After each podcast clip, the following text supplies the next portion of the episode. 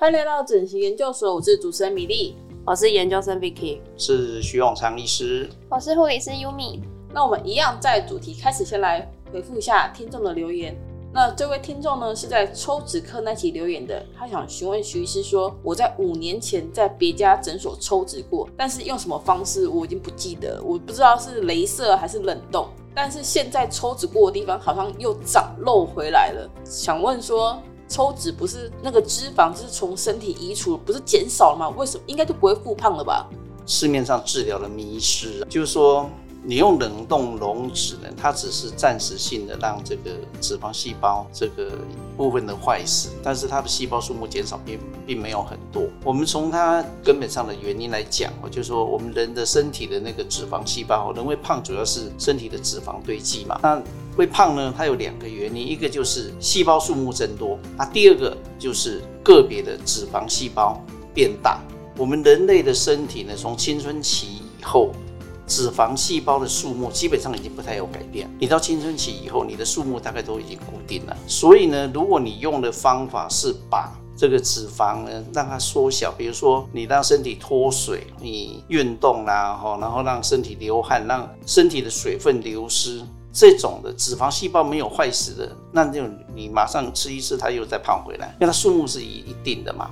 对。可是你用冷冻、用镭射、用超音波、用传统抽脂，你就要看它去掉你脂肪的细胞的数目的量，去掉脂肪细胞的量越多，它复胖回来的几率就越少。就越少。对，那基本上以前的用冷冻溶脂，其其实它细胞数目减少的量并不多了，对，所以它很容易就在复胖。五年的间隔期其实是有很大的机会的。五个月没有胖回来就已经算很幸运了。OK，好，那他算维持的不错，是不是？不错。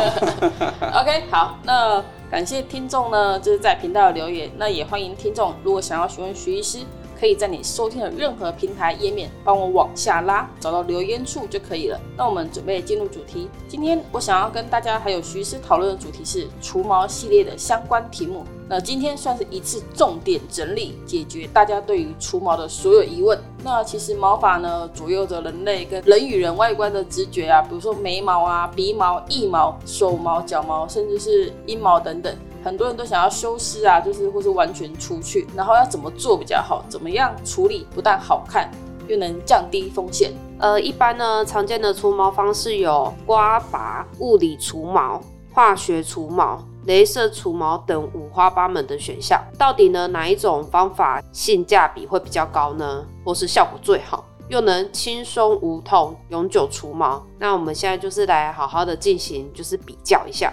那第一位选手就是刀刮除毛，是属于暂时性除毛。美妆店呢，其实都有在卖那个刮毛刀，那随刮随丢是一般人就是居家简便最常使用的就是除毛方式。那它的优点呢，就是简单方便又便宜，但它的缺点呢，就是因为它是属于居家常用的除毛刀，那如果它放在潮湿的地方，会暗藏着细菌。那你重复的使用它呢，可能会引发就是毛囊炎啊、汗腺感染等后遗症。那加上呢，除毛刀的刀片呢，容易刮伤皮肤。如果呢，你受伤愈合没有照顾好，会容易造成就是色素沉淀，然后有可能你那个，如果你是刮腋下的话，可能就会腋下暗沉这样子。好，那我想先问一下，大家有跟第一位选手就是比较过吗？在座的各位。有没有使用过刀刮除毛？男生代表好了。呃，其实男孩子有长胡子以后会造成困扰啦，因为这个跟每个人生长的速度有关系哈。就是说，有些人早上刮，下午就长得很长哦，那是男性荷尔蒙很旺盛的人。一天你要刮两到三次吗？有些人他会刮到两三次哦，有点多。他会，我我们这样讲，就以男生各位。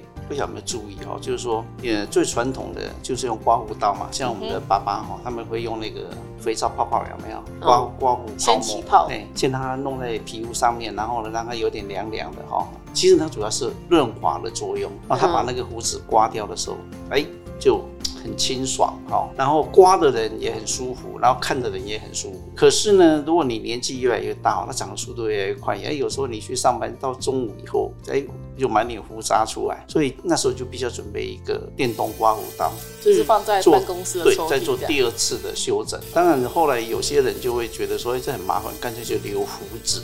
所以其实，你曾经有想过留胡子吗？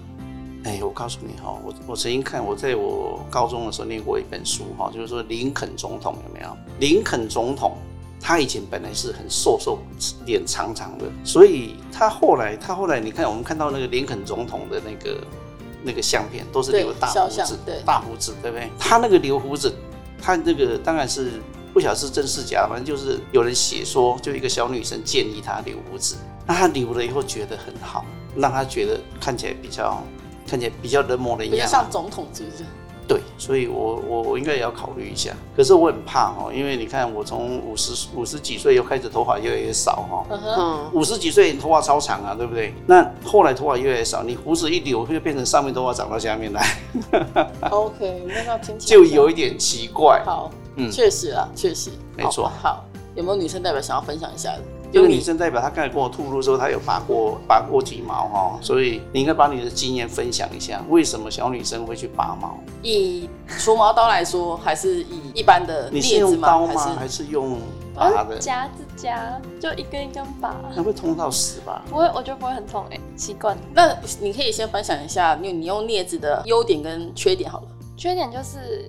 有的人会痛，然后不然就是会花很多时间，因为你要一根一根拔。对。可是优点就是，我觉得可能我本身腋毛没有很多啦，就是这样比较干净。你觉得是干净？刮还还是会有毛囊在里面，啊，拔是连根拔起这样。优米讲到重点了。其实我们这样讲哈，就是说。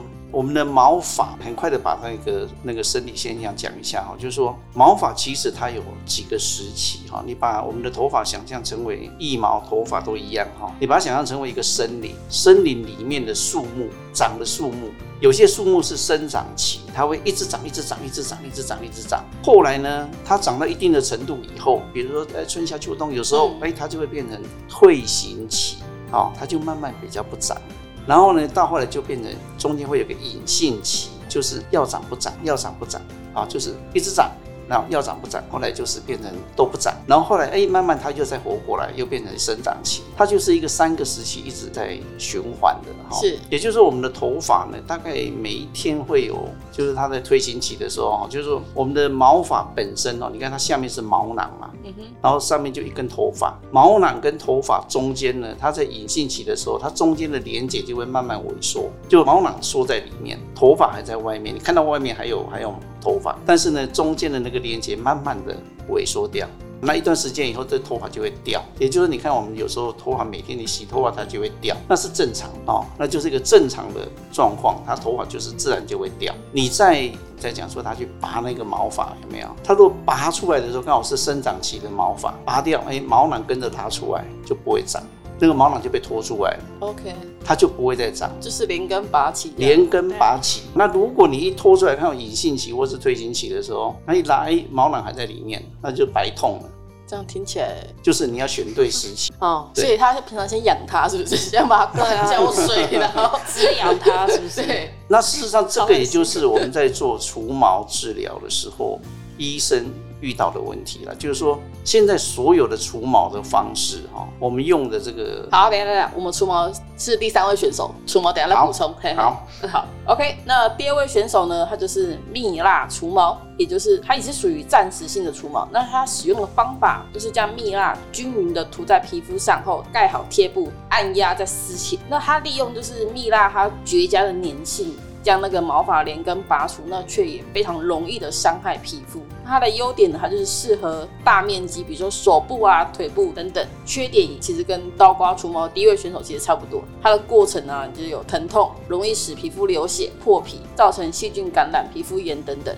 比如说你往下撕开的时候，它的体毛容易断留在那个毛囊内，就刚刚徐医师讲的，不是生长期的哦，对，不是生长期的时候，毛囊还在里面，对，衰弱时期形成毛发倒插，就是引起那个毛囊发炎的部分。它如果清洁卫生没有做好，就是很容易长出一粒一粒摸起来可能有异物感的肉芽肿。在座的各位有跟蜜蜡选手相处的时候吗？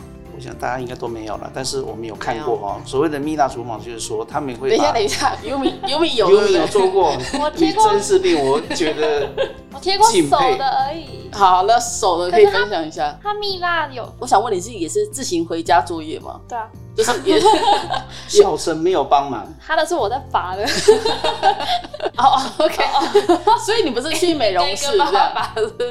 没有，我之前有买，它有一片的那种，它是有粘性的，然后你就粘上去之后，隔没多久死掉。你那个是用型吧？啊，不是，这是除毛啊。然后有一种好像是要加热吧，对对，然后用那个很像冰棒棍的。哦哦哦哦。啊，我是没有用过那种，我是用过类似，就粘在身上。没有，一般讲的热那个蜜蜡除毛是加热，没有错。对。是优优米讲的是去美容室的那种。美容室他把那个蜜蜡加热以后，然后就涂上去，涂在冷却以后，它就会粘住，然后一下，那叫痛快。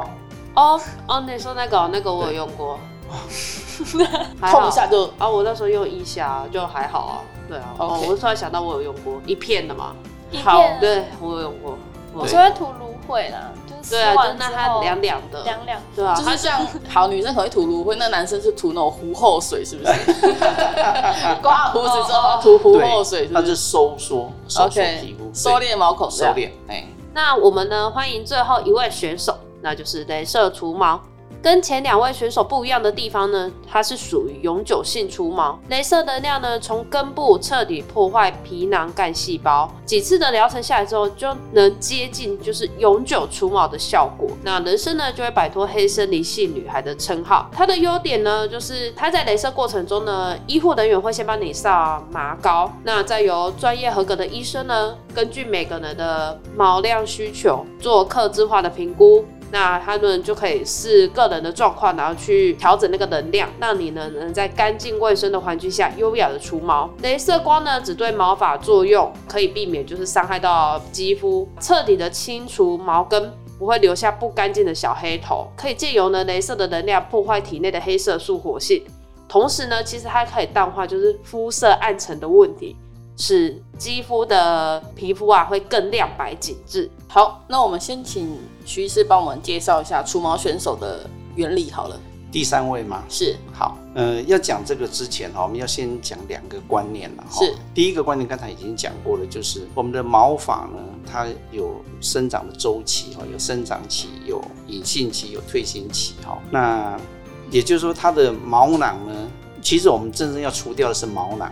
好，那毛囊呢？它就是有这三个时期。那第二个观念就是说，我们要怎么样去把缩在里面的毛囊找到它，好，把它除掉。除毛雷射还没有流行的时候，在美国，他们有一个科的一个治疗师叫做除毛师。你是说专科吗？专科，他就是你有护理医护的背景啊，大部分都是他有护士的执照，然后呢，他去考。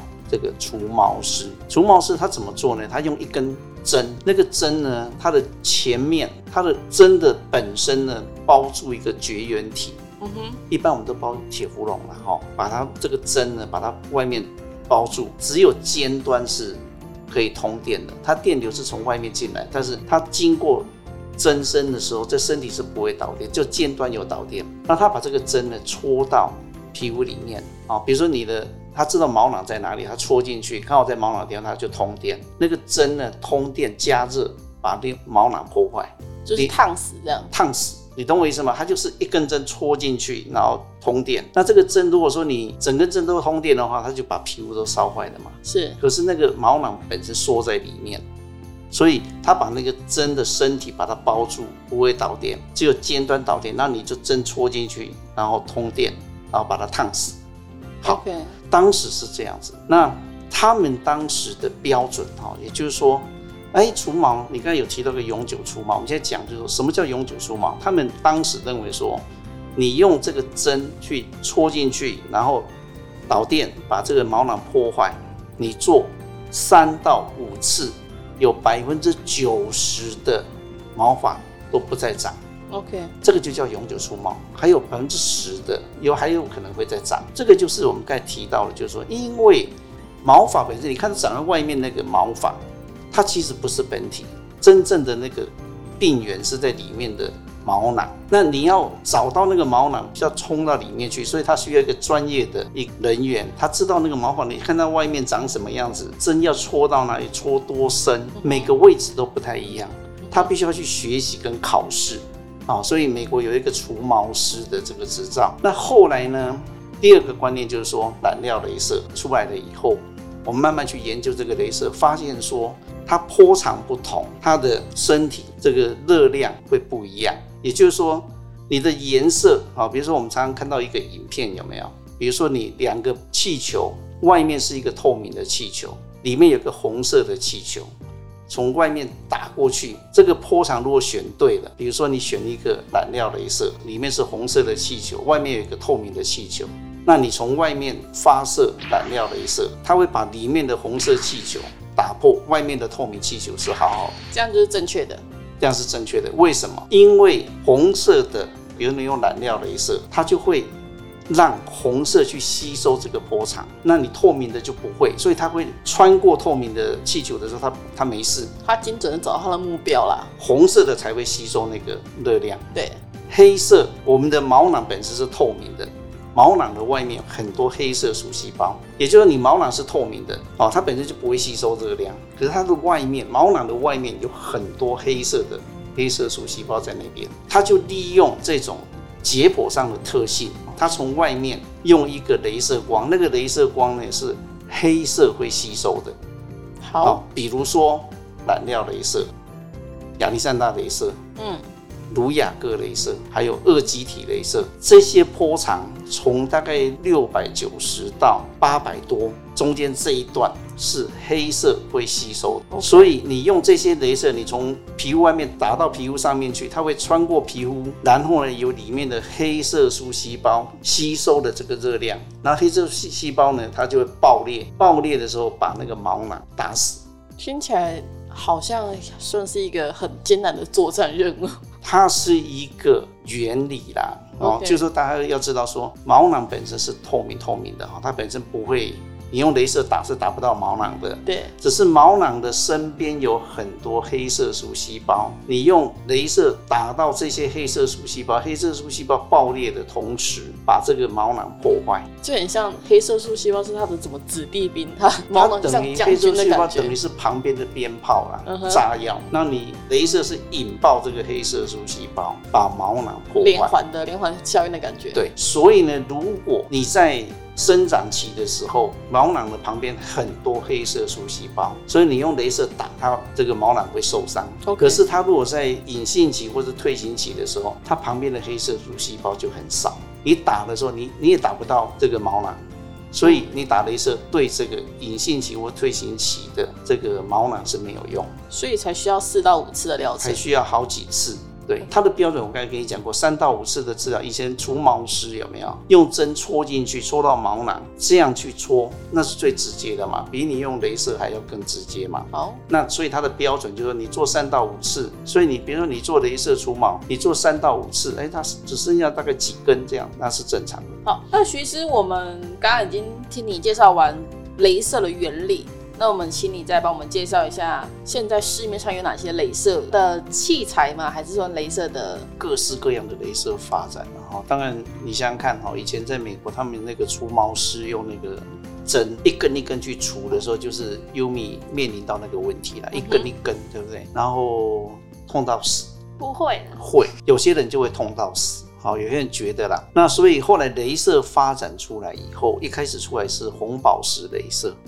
它的波长是六九六九六九六百九十左右，好，六百九十左右的红宝石镭射是第一个发展出来的除毛镭射，好，那它也会黑色、棕色、蓝色也会吸收红宝石镭射。那红宝石镭射呢，用在除毛呢，它也是用长波的原理，哈，长波。那它的它的除毛的效果是还不错，可是它遇到一个问题，它的。对有色人种而言，它的组织的反应比较强烈。就是说，有色人种，比如说你黄色人种、棕色人种、黑色人种，红宝石镭射打完以后，好，它的皮肤反而变白。哦，那你有除毛的地方，颜色变变成白色的，嗯，好，它就变成好像那个白癜风这样，有没有？啊，就一块一块白白的，一块块白白的。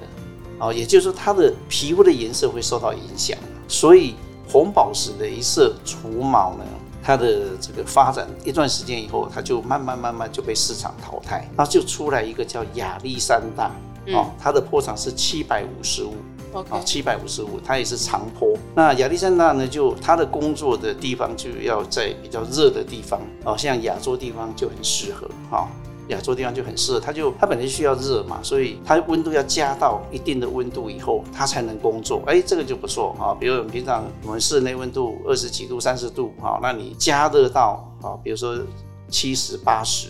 哎，这个对亚洲地区而言就是 OK 的哈。他喜欢在热的地方哈，他工作的地方需要在热的地方，所以亚历山大除毛镭射现在是主流。那亚历山大除毛镭射它是不是有反黑的疑虑啊？它没有，它没有，它没有。哎，你讲到重点了哈。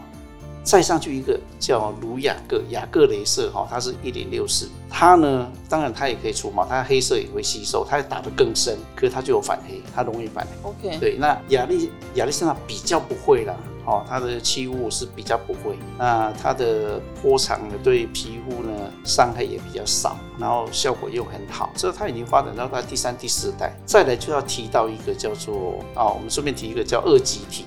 嗯，二极体它的波长大概在八百七五五八百，其实差不多嘛，对不对？对，二极体呢，它其实效果也不错，可惜呢，就是它的 spot size 哈，就是它打出来范围哈，它每次打的范围都只能打小小的，因为它就是半导体镭射嘛，它打的范围就小小，所以你光一个小小腿哦，会打到死，嗯、医生会累死。一公分一公分这样盖，那你那个亚历山大可以打到一点八公分，你看到多一倍哦，你不要小看那一倍呢，作业时间就时间会省很多。所以呢，现在主流还是用亚历山大。那当然后来有出现一些叫做脉冲光，脉冲光用的原理哈，脉冲光是什么？脉冲光就是它是一个大混账哈，它就是从这个红宝石的波长、亚历山大的波长、卢雅各。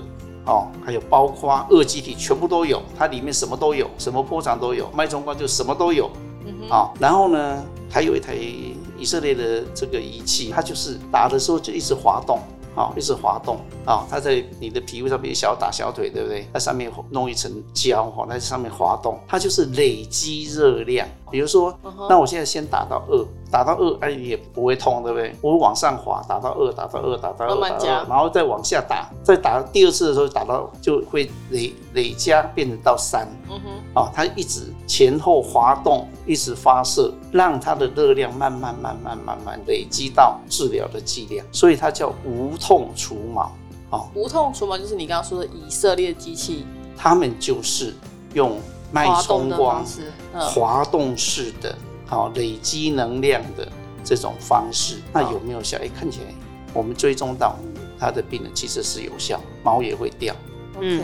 那优米，你听下来这些镭射，你有没有就是有兴趣的？有哪有有哪些？优米呢？我跟你讲，还有一个。嘿，我上一次去那个百货公司逛街，然后就看到那个电器那边就有一个买卖一个仪器，杀千空，日本的。那我去看，哎，里面其实就是二极体，它一个装电池，然后呢。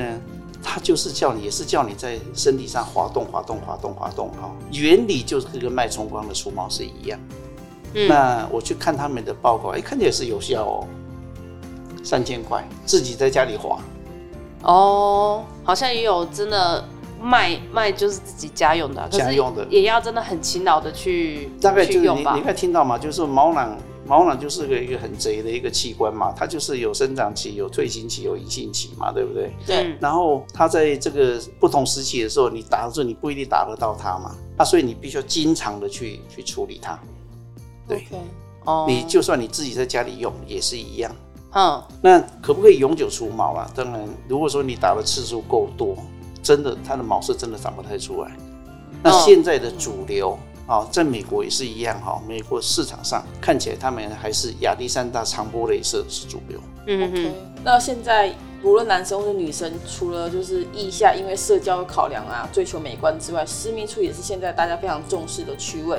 所以有些女生会想要局部整理啊，将毛毛剔除啊，或者是说，呃，那但是私密处的镭射跟腋下镭射有没有什么区别？私密处应该能量要再高一点，对，因为它的毛囊是真的是比较深。嗯，哦，尤其在那个那个三角地带哈，那边真的比较深。我们你知道吗？我们诊所对面就是那个俄罗斯的表演团体嘛。以前他们那个乌克兰的那个女生都跑到我们这边来啊。OK，嗯那有其实是有的哈，但是我们比较烦恼，有时候要除到那个后面去就很麻烦。屁股对，好，为什么要除到那么下面？那就就就人家就要怎样？哦，这一块的话，就是我们带到接下来这一题哦，就是 镭射除毛有所谓的 VIO 区域的差别。那帮我介绍一下所谓的 VIO 好吗？VIO 是现在比如说主流的介绍方式、宣传方式啊，可能让呃听众比较好懂。那 V 的话就是属于在那个比基尼的位置，对，是阴部除毛的位置。然后 I 的话就是在阴唇除毛的位置。那 O 的话呢，就是在很明显嘛，O 的长长相是大概什么形状？就是在肛门周围的位置。对，所以就所谓的 VIO 除毛。哦 听起来这样有比较理解一点嘛？今天我有受教了。这边这边全部人四个人里面只有真的吗 Vivi 一个知道那，就只有我在做功课，好不好？真的。好，那我就是顺着这个话题讲。那如果是 B I O 除毛的话，徐医师，你这边之前有三个地方都有做过嘛？因为其实就是说法不同而已啊。应该都有，但是我们今天讲几个比较特别的经验哈，就是说有一个病人他是要求要做特别的形状，爱心的没有遇过，我遇遇过是他画好一个三角形的地方。然后就是要留那个三角形。对，那当然呢，这个除毛大家要有心理准备嘛，就是说你要先把毛先切平到一些嘛。你先自己要先在家里你不能你不能长长的这样跑来，这很没有礼貌嘛。哦你是要一般来讲，痛感是不是会增加？呃，也不会啦，就是来还是要帮你剃掉嘛，哈，就是我们会建议病人先刮除以后，第三天再过来，有留一点点毛根的时候，那时候过来。哎，哦哦，对，那呃，阴部的除毛呢，在三角地带其实是还好，那个就是说，如果你要除特别形状，我们会做一个模型嘛，把它盖起来，把不要除的样盖起来。就是说，你这个地方你要保留，我就把它盖起来。哦，是像做那其他地方麦田圈的感觉，是不是？对，其他地方剃掉，然后贴个就做那个胶带之地方。类的。哦 OK，好以后贴胶带。然后你刚才讲的那个后面 哈，比如说你 O 的那个旁边哦，其实你那边真的比较痛，真的比较痛，比较敏感吧比？较敏感，比较痛。那你会上麻醉吗那现在就讲到麻醉，也就叫我们不要讲止痛的部分啦。？OK，好，现在可以讲了。好，止痛其实哈，除毛我们刚才讲过嘛，它它的毛发就毛囊就长在那个痛的接受器的上方一点点哦，它毛囊长得很深呐，嗯哼，所以你的止痛其实哈，你光敷那个那个止痛药膏是不太够。嗯，因为是表皮。对，你听那个病人的叫声，你就知道真的是不太够。哦，对！所以我们还是会，我们叫复合式的方式嘛，我们也讲过嘛，哈，用吃的，用用舒眠的，用止痛，尽量分散多管齐下的，让病人不痛了。那有的时候真的没有办法，我们是局部麻醉药，哦哦哦，打完就真的不痛，就不会叫那么凄惨了。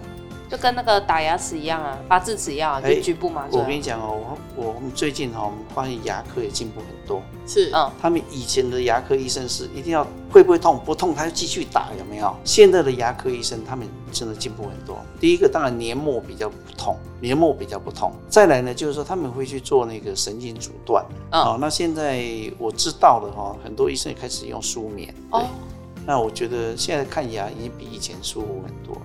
嗯，对，那一个好的医生本来就应该要视病由亲嘛，对不对啊？就好像我们也很怕，就痛痛死我们也不要啊，对不对？嗯我们也是尽量让病人不痛，把痛这个止痛当做一个课题啦。嗯哼哼，对。啊，那个做的很多吗？做 O O 型的那个，O 型的我自己的经验不会超过十个了，那你现在你最常接触的我最常就是腋毛啊。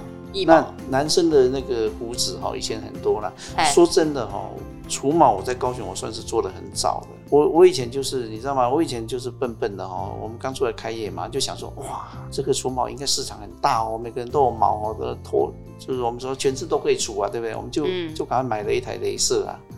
但是后来发觉说，这个市场其实就是都在美容师的那个身上嘛，哦，就是说对啊除毛人都找美容师啊。嗯，真正会找医生的没有那么多啦。那再来就是说打，哎，本来以为不痛，哎，后来发现很痛啊，对不对？是，所以，所以啊，再来再来一个就是你打的时候，整个诊所里面都是那个烟雾嘛，哦哦，臭臭的，对，臭臭的，那我也不喜欢。嗯哼，所以后来我的出毛病人就比较少。那我们最近又开始引进两台那个抽烟器，有没有？嗯是哎，又开始觉得这又可以打了。有这个，我们上一集有讨论过手术烟雾的问题。对，那我觉得这事实上除毛是，我觉得小小部分的我们可以接啦。嗯，对，小部分的。好，一毛。那一毛这样听起来，Yumi 有没有什么问题想问徐医师的？关于镭射的部分，还是你还是没有维持没有兴趣的？自己拔就好了。我不想花这个钱。那，医师有没有员工优惠的部分？有了他如果约你的话，我们会帮他好好的做服务啊，而且会止痛做得非常好。谢谢哦。嗯，把门门窗全部封住，有没有？不要让声音传出那来。如果他想要指定爱心造型，可以帮他解决吗？再讨论吧。好，那徐医师，为什么男生的手毛、脚毛会比女生来的多？就像你刚刚讲的，胡子可能一天要可能刮两到三次。对，男性荷尔蒙哈，它这个含量高的时候，它的毛发就会很旺盛的。OK，然后也会很粗。我以前曾经，我记得我印象里面很深哈，有一有一个病人哈，他就是男性荷尔蒙旺盛，然后他也去让人家做过用那个针去除那个胡子，然后呢，他就每次来呢就就害羞害羞的哈，来的时候呢，他又指定他会自己戴那个浴帽，自己先塞好是不是？他会到厕所去把帽子戴起来，戴个浴帽。你说你那个是你妈的浴帽吗？那个不是，是他自己的出胡子。嗯每，次叫的像很痛是不是？他觉得很痛是不是？你是不是没有给人家上麻醉？那还是没有给他上麻药、有啦，麻膏但是。就是叫的像那个小女生这样子啊你啊！故意的吧？你闭嘴啊！你一直在戳他的痛处。胡子很难，男生的胡子很深，那毛囊很深，你要达到那个毛囊的深度真的是很难。我觉得那还不如请优米来拔。那你帮我开个疗程啊，就我帮你是门诊逼我发一个那个 除毛师的证照给你，徐永昌整形外科啊除毛毛师。拔毛师，等一下他要你帮小陈拔，你那一天的工作就拔那个男病人。拔胡子，对对，他都是我在拔，胡子也是用拔的。可怜的小陈他叫我拔的啦。哦，那这边、嗯上面这边会比较痛，就是人中内上面。所以他也是做些什么冰我没有敷嘛啊？上面他不让我拔，我拔的你要是下巴。冰敷啦，小姐，你在我们这边上班，你就知道说你要冰敷。痛的不是他，所以他没摩差。擦对啊，拔的他是拔的人呢，他觉得。对啊 很，疗愈。OK，好，好，那我想要问的是，其实你女生的是常做，你说私密处好了，那男生会来给你做私密处镭射吗？男生比较少，也比较少，但是有有做过吗？没有，也没有。其实我我的病人大部分都女生比较多。那你想做男生的吗？你问这个，你是很希望男生来做吗？因为我觉得你其实就是你若你若叫来，我是会帮他做，也无因为所谓。其实就是哦不论男女生，其实他们现在重视的，其实也也是会啊，还是说其实男生随便自己处理就好了？嗯，男生真的自己除毛的比较少吧？因为在南部我，我接触到的，我接触到的是真的比较少，对，比较少。比较少。好，因为我们男性的听众有增高啊，所以要额外问一下男性的需求我，然后是不会啦，因为拔嘛那个止痛止痛止痛也绝对会帮他做好拔，那里吗？止痛会帮他做好了。好可怕哦。对，OK，哎，等一下，你你们这样笑很没有礼貌哎，因为其实这个是治疗，治疗它本来就不分男女啊。嗯哼哼，对，如果有这个需求，我们会给他一个专业的治疗。男生女生毛发其实是一样啦。对啊，对，OK，好，下一题。那以私密处来说的话，镭射处理过后新长出来的毛会刺刺的吗？比较不会。比较不会哦。对，没有啦。我们刚才就讲到那个整个这个过程嘛，就是说你打完镭射以后，它的毛发在前面的一个礼拜还是会继续长长哦，它全部都会继续长长。那大概一个礼拜以后开始，那个受伤的毛囊有有生长期受伤的毛囊，你如果真的有打到它的话，它就会那个毛发就会掉，一个礼拜后才开始掉，所以拍拍拍它就开始掉。哦，它就开始掉下来。那因为你我们在做治疗，咱们要求病人先把它先剃掉嘛，嗯所以你剃掉以后，你哎发现它开始前面一个礼拜还在长，那是正常。一个礼拜以后开始你拍拍拍，哎，有些受伤的毛发就会开始掉。嗯，那如果说它是在退行期、隐性期的哦，旁边那个黑色素不多的，哎，它就没有受伤啊，那它就是跟正常一样哈。退退行期、隐性期的毛毛发本来也就容易掉嗯，哦，它也就慢慢慢慢会掉。哦，好，所以大概一个月到两个月以后，它如果还在的，就代表它没有受伤的，又可以再做第二次。好，那我总结一下，就是外面的很多诊所会打广告说，镭射一次就永久去除，那个是错误的，不可能的，哎，不可能的，哎，对，因为事实上我刚才提过两个观念嘛，一个就是毛发的生长周期嘛，它有周期嘛，你不在那周期里面去打它，你是打不到它嘛，然后你没有打到它，你过一阵子那个毛囊还在里面，它还是会再长出来，所以你没有办法永久除毛。那第二个就是镭射的它的那个特性嘛。它是它不是直接伤害到毛囊，它是伤它是利用毛囊周围的黑色素细胞吸收镭射的热量，爆裂的时候把毛囊炸伤嘛，所以它是间接伤害毛囊。好，哦，所以它不会说一次就全部除毛，那第二点的话就是镭射有没有什么副作用？镭射副作用就刚才讲到了嘛，红宝石镭射，如果你用红宝石镭射除毛的时候，有时候皮肤会变成那个白化嘛。你说你说会变成哎，有点白白白白白白的这样，然后再来第二个就是痛嘛，那整个治疗过程会痛嘛，所以医生怎么去止痛是一个关键啊。啊，再来第三个就是我们讲到比较更细微一点的，就是说打出来的那个自由基到处喷发有没有？那医生就要去用。这个，所以你去你去做治疗的时候，你要看旁边有没有一个抽吸器，把空气过滤掉，要不然你吸到那个你自己的毛囊飞出来那个自由基，得到肺癌的几率会增加。OK，哦，原来是这样。所以你们看，我们我们诊所前一阵子就很少做除毛啊，我我很少做除毛，健康健康着想啊。对，好，那大家有什么问题想要问的吗？因为还有除毛膏，刚想。哦，对，还有一个除毛膏。除毛膏你有用过吗？有啦，哦，它是那它是什么样的东西？对，就是，好像涂上去之后，它好像也会断，热热的，对不对？我觉得还好，可它也是会断掉。它就是涂上去之后，你就过一段时间，你就把它冲掉、擦掉，然后毛就没有，没有了，那毛。可是我发现它是断的，还在，就像很像刮那样。对的，它除毛膏，它它是一个把那个，因为我们的那个毛毛发本身就是蛋白质，所以它算是化学脱毛。对的，它就化学脱毛了，它就是把它溶软化溶解以后，把它冲掉，但是毛囊还在了。好，我想我们的听众就越来越聪明了，你就知道真正的病源是在毛囊嘛，毛囊躲在里面嘛，你要除掉它，你必须要把它把它们毛囊破坏掉。好，所以你说啊，你去。刮除，哎，毛囊还在，一个也生起来，好、嗯，那你去融化除毛膏融化，好，断掉外面的断掉，哎，毛囊还在，它还会再长起来，嗯嗯，所以你做的治疗，你如果没有破坏到毛囊，它是没有办法永久除毛的。OK，对，你要一直不断不断不断不断的去，这个算懒人法吧？是啊，你就涂上去等它就。对，你都什么都不用动。我还有用过一种这种搓的。搓的搓的是一个鹿角子这样子哦，不是啊，就一个圆圆的东西，我不知道那是什么材质，你就一直搓一搓一搓，毛就会被你搓掉，就是会会会揪在一起吧？好像有看过，是那个还蛮痛的。我去弄小陈的脚毛，他说很痛。你刚刚的讲法很像在搓汤圆，他是任何的试验品，它脚毛很长，我就在搓，然后它有时候还真的有味道，味道有掉就掉在一个圈，会有烧焦的味道啊。就是它好像就是要忙揪在一起，然后一直搓，然后后来就整个拔掉的，像拔掉的感觉，好像蛮痛。我觉得那个你要不要趁他睡觉的时候再做？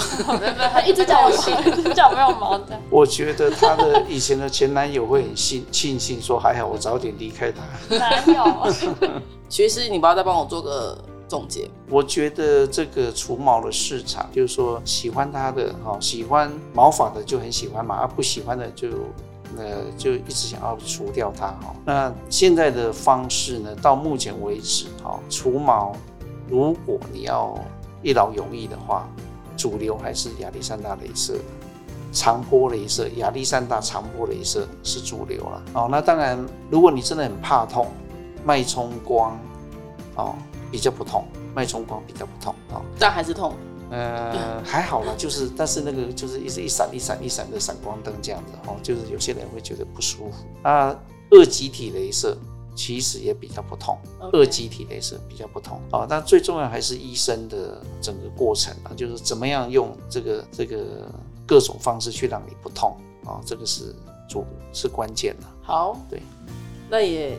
要你要呼吁说不要在自己家里乱弄吗？呃，也不会啦。其实像优米这种，我觉得是情趣情趣啦。哈，是，就是说，过一阵子它再长出来，它也不会来告你，对不对？说，哎，这你把我弄掉这一圈，那我来告你，他也不会嘛，对不对？所以那就是他们他们小两口的情趣啦。嗯哼，对。八毛情趣，而且而且我有看出来，Yumi 是真的是很勇敢的尝试各种的奇怪的方法，有没有？嗯，不过他可是这是他的做法是真的是一般民众会做的，我在家里自己，我觉得会啦，我觉得很多人就是胡思乱想，有没有？但是我们的听众越来越聪明了，他们后来就知道说，哎，关键在毛囊，对对不对？所以他去跟医生讨论的时候，他就说，哎呀，你对我的毛囊怎样啊？哦，你做这个东西有没有修理到我的毛囊啊？他就会讲这个，医生就会说，哦，这个是内行的。是，嗯，你有没有就是正正中要害了？对对对对对，关键是在那个毛囊啊。那我外面说做一次，那都是啊，就不要骗我。哦、OK，嗯，麦克阿盆。那我要进入结尾了。如果喜欢我们的节目《整形研究所》，请多多在你收听的平台按下订阅，并给五星留言，让更多人知道这个节目可以帮助大家有效的了解整形和医美知识。那我们下期见，拜拜，拜拜，拜拜，拜拜。